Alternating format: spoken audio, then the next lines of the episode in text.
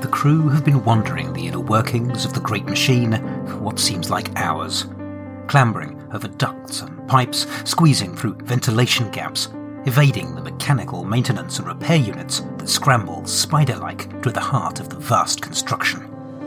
The crew are tiring and tempers are wearing thin. Trace and Valerian, true to form, have been bickering pretty much non-stop since they entered.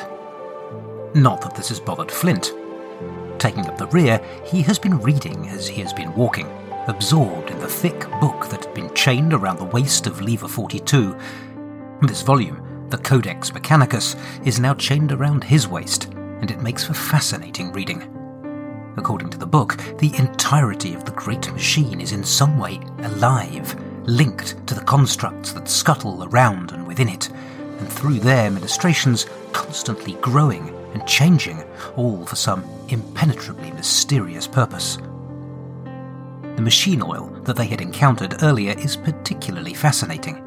This highly toxic fluid really does appear to function very much like the life essence of the machine, constantly pumping through its endless cables and conduits like blood pumping through veins. And what's more, those fanatics at the security checkpoint had not been entirely wrong. The book describes how some rare individuals can actually survive ingesting the oil, and how, in so doing, they become living, weaponized extensions of the machine, somehow connected to it and empowered by it. He looks up, considering sharing what he has learned with his companions. Up ahead, Trace has finally had enough. Valerian, you have absolutely no clue what you are doing. You're leading us in circles, you half-wit. Valerian bristles. Half-wit, is it? Better half-wit than none at all. You've done nothing but carp and moan since we started this mission. I'd like to see you navigate this labyrinth.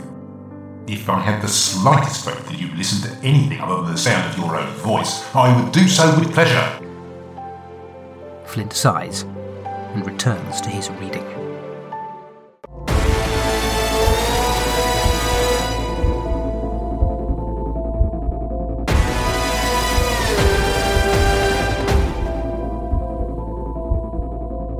Hello and welcome to The Lone Adventurer, an actual play solo RPG podcast with me, Carl White. I will be your narrator, your game master, and your guide as we follow our heroes on their journey into the unknown. For this game, I'll be using the Blades in the Dark rule set, as well as a variety of other systems, tools, and tables as they take my fancy.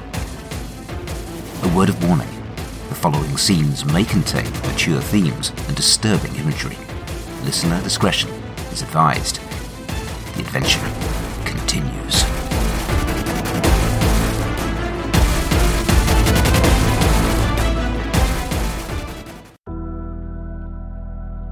Last time, on The Lone Adventurer, Alpha Team's extraction mission went south, quite literally.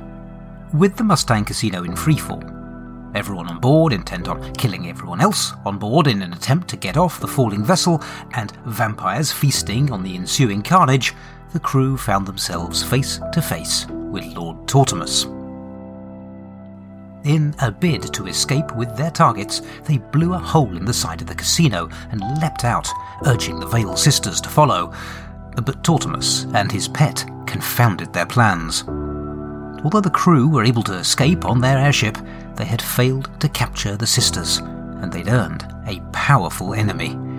They can only pray Valerian and his team have better luck.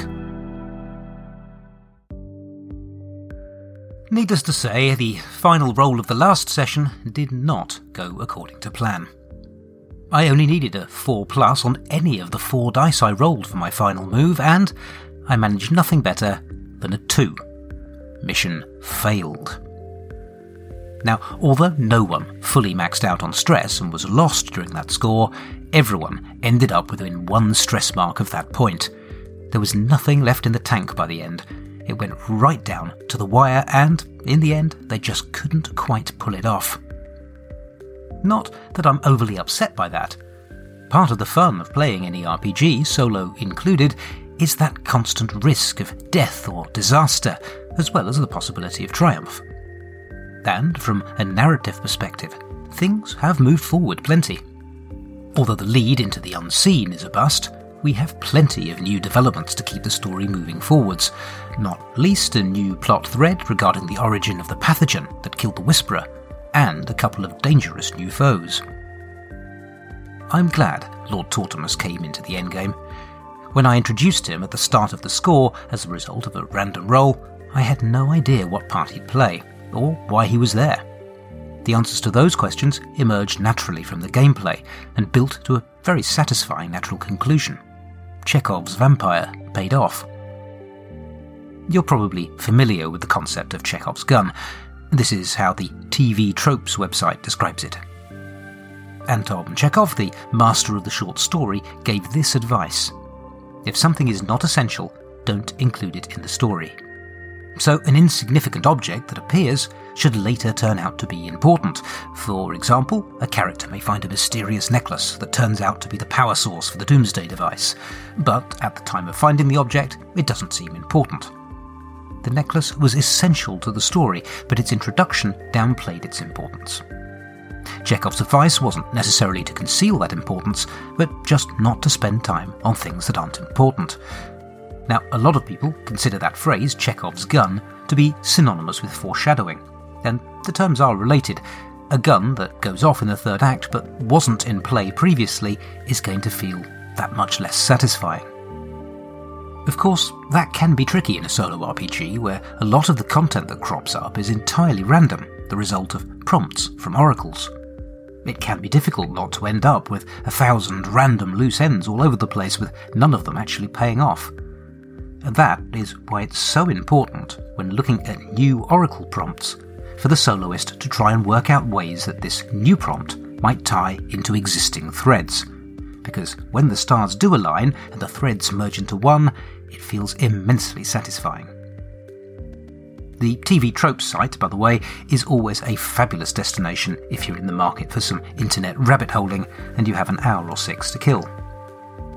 So, with Alpha Team score a bust, it's all down to Bravo Team. Can Valerian's well oiled unit of highly skilled professionals succeed where Alpha Team failed? It's not looking too promising so far.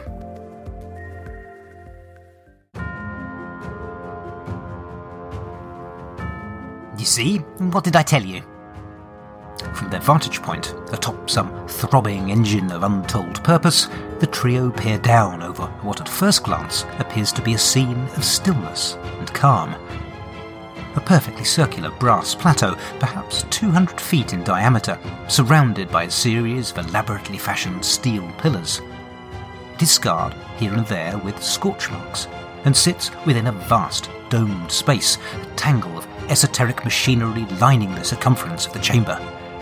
At the very centre of the brass table, they can make out a spiralling stairwell, twisting down into darkness beneath a shining steel cage like dome. Valerian pushes up his mask. He does not look impressed. I have no idea. I was too busy enjoying the sound of my own inner monologue. Remind me, Trace, what did you tell me and how does it relate to this whatever it is?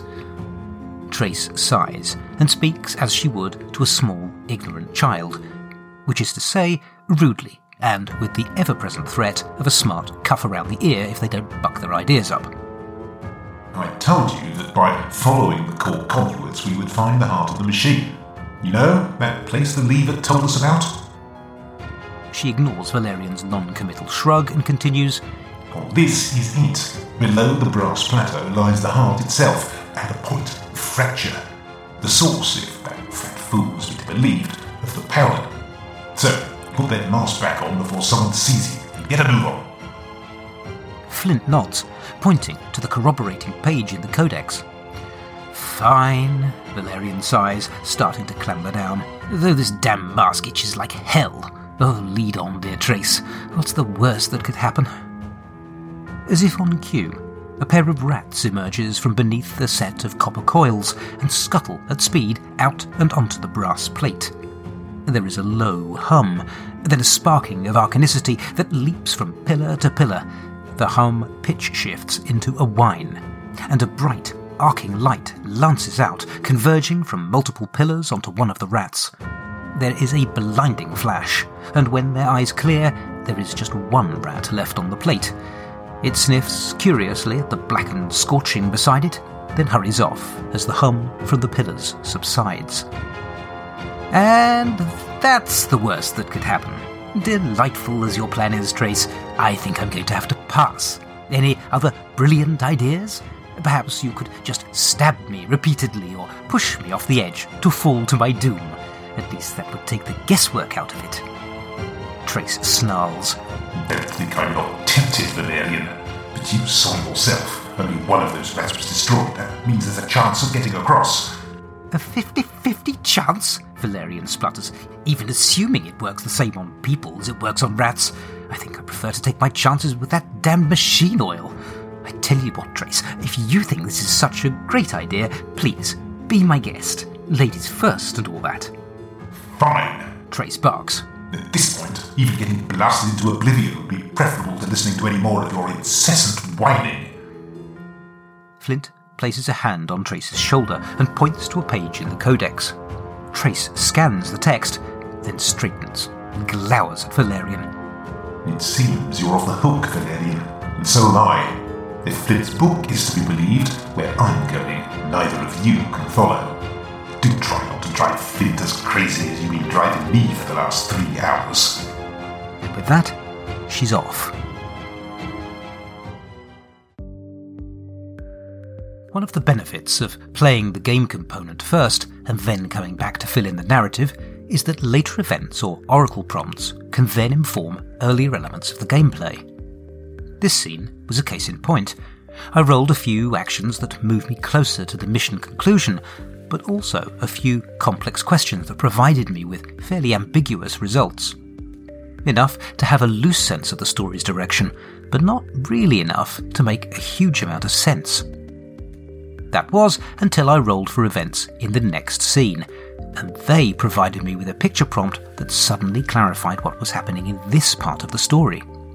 That left me to fill in the how, based on what I knew so far and what I could imagine or extrapolate. I'm not going to go into it now, but I'll revisit it in the next break, and hopefully that'll make a bit more sense of all this elliptical explanation that doesn't actually explain anything.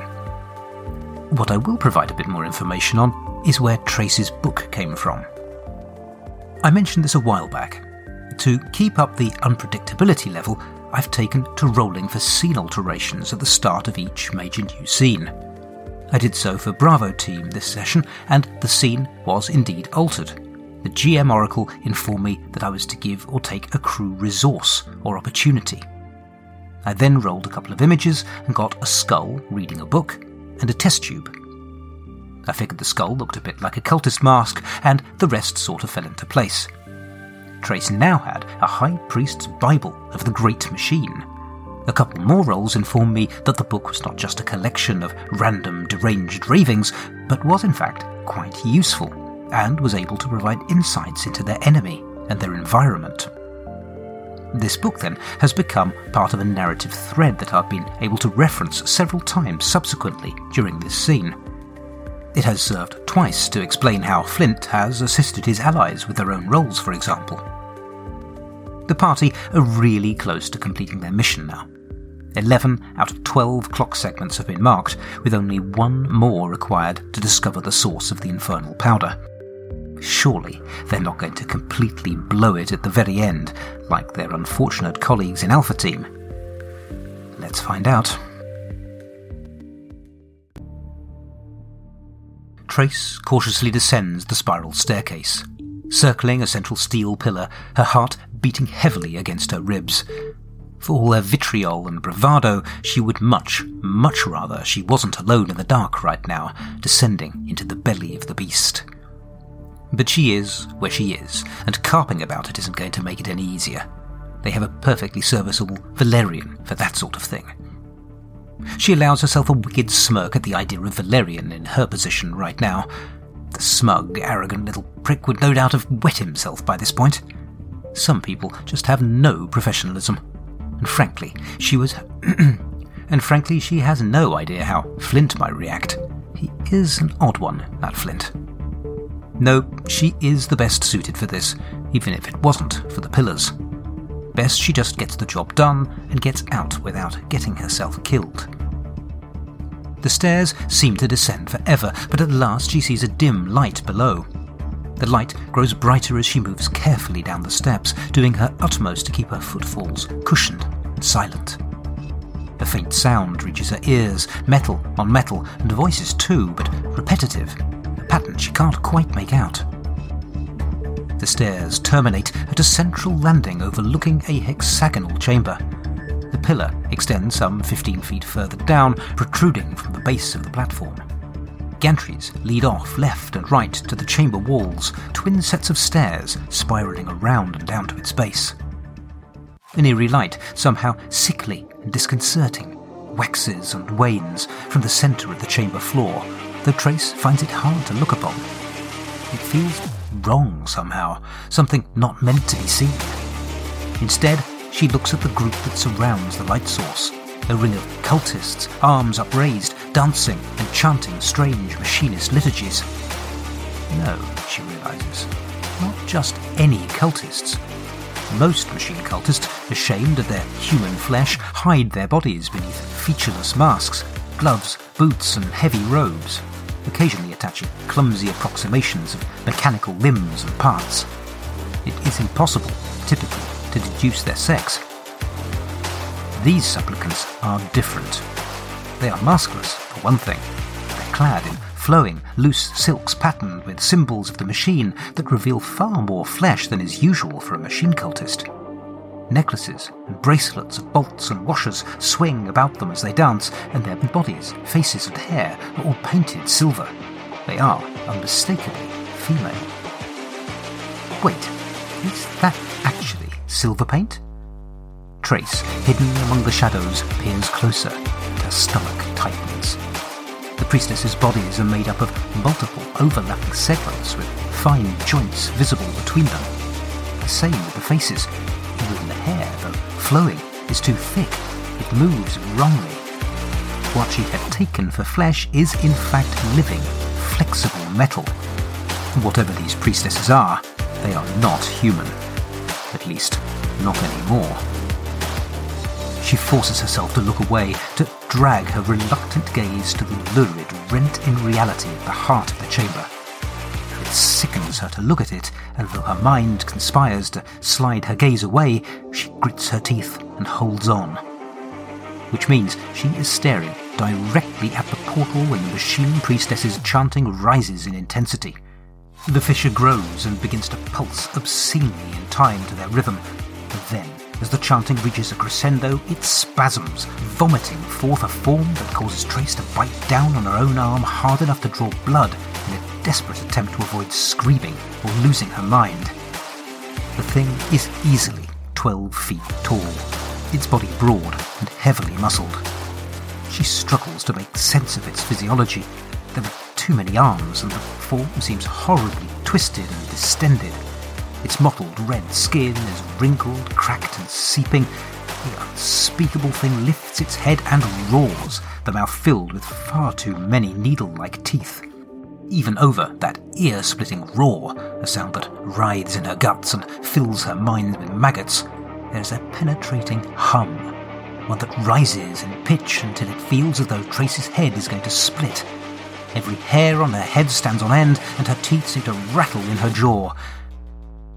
Then, with a discharge that momentarily blinds and deafens her, a raw bolt of focused arcanicity blasts downward from the central steel column. No, she realizes dimly, not a column, a conduit, channeling the power of the pillars and the brass plate up above down into this summoning chamber. The monstrous thing is caught in the blast, its piercing shriek cutting off suddenly as the creature is blasted utterly apart. Total silence that follows, a fine red sand rains down over the chamber floor, dusting the entire space scarlet. The portal has shrunk to a mere crack, and in its mournful light, hatches open around the chamber, and six mechanisms emerge, scuttling on spider like steel limbs, with multiple hinged appendages sucking the dust up and into slowly inflating sacks attached to their carapaces. Eventually, Their task complete, they vanish back within the hatches once more. The priestesses, who have remained kneeling and motionless in the gloom, now rise as one. Their chant begins again, softly at first, but the ritual begins anew.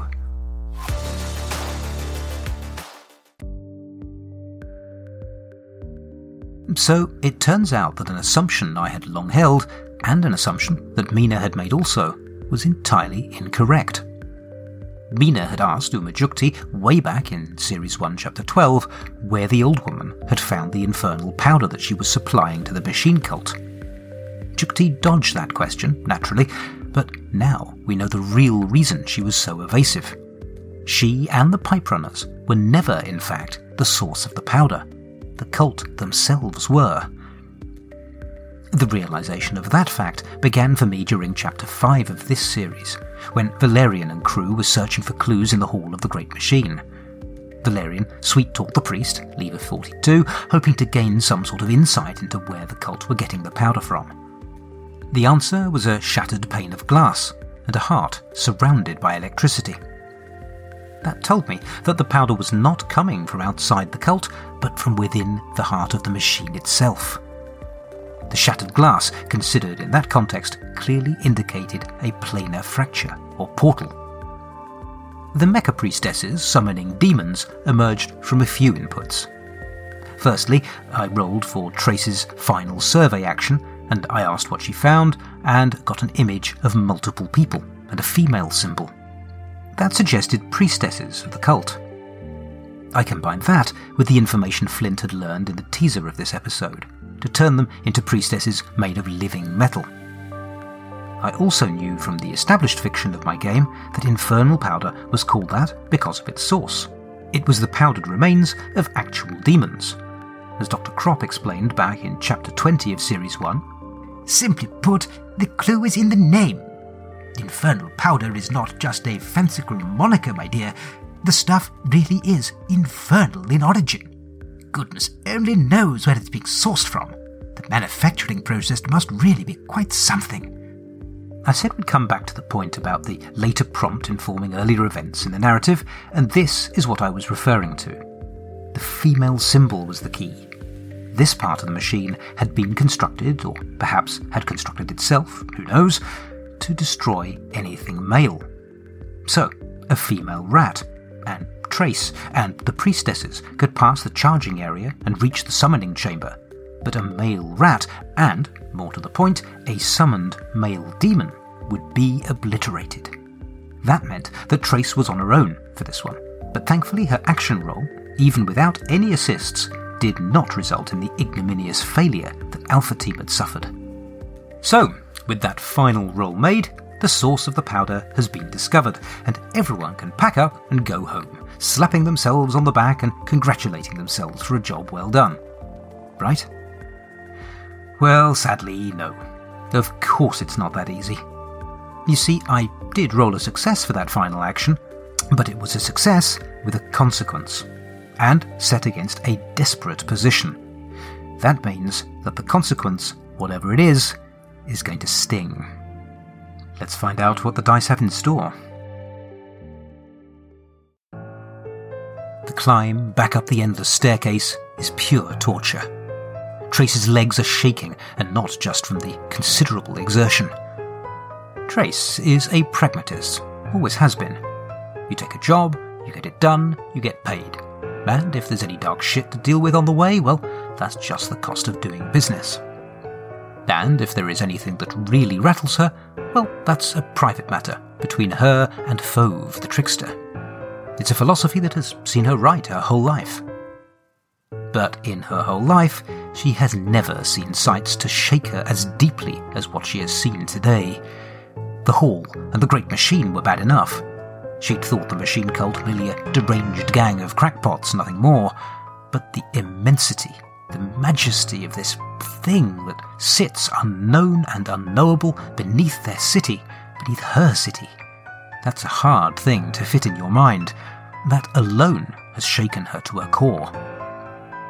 But what really puts her heart in her mouth and sets her legs trembling beneath her like those of a newborn calf is what she has seen down there. She has heard tales of demons, of course, of monsters and creatures of magic.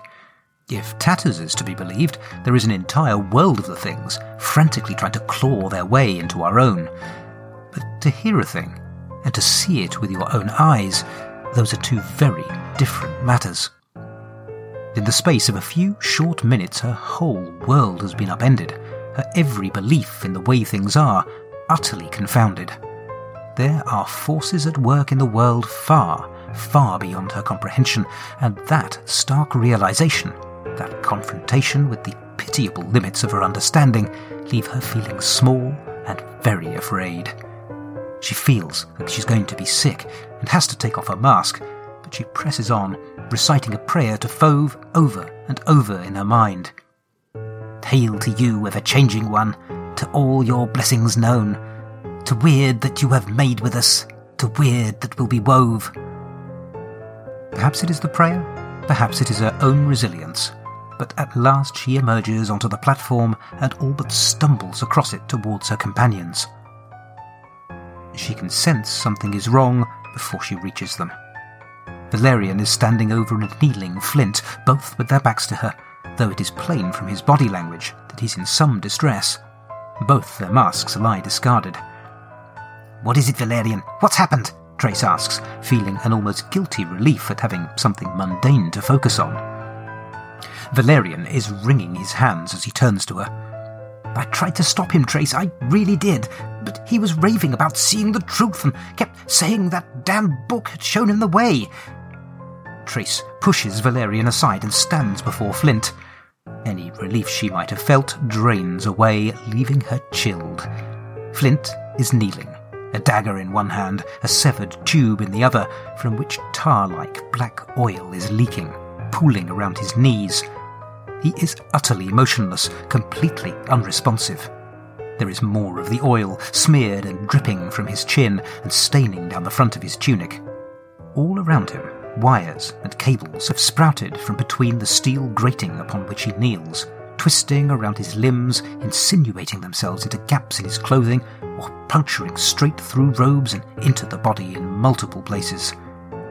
His eyes are gone, and in their place, two featureless steel orbs stare blankly. Trace's skin is flaking away in places, revealing gleaming metal beneath.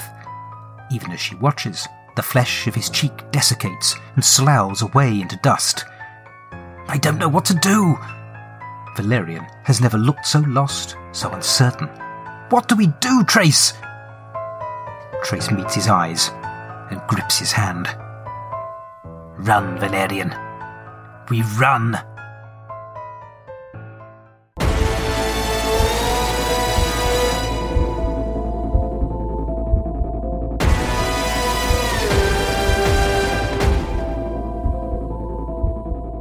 You have been listening to The Lone Adventurer, a solo RPG podcast played, written, and performed by me, Carl White. If you've enjoyed this episode, please consider telling your friends about it or leaving a five star review wherever you get your podcasts. It really is a huge help. You can find me on Twitter at TheLoneADV. You can email me at theloneadv at gmail.com or follow my blog at carlillustration.wordpress.com. You can find show notes for this episode and all the others at theloneadventurer.podbean.com, where I include any links mentioned in the episode as well as mechanics information. I also include a link to a full episode transcript. The story will continue in the next episode of The Lone Adventurer. Thank you for listening.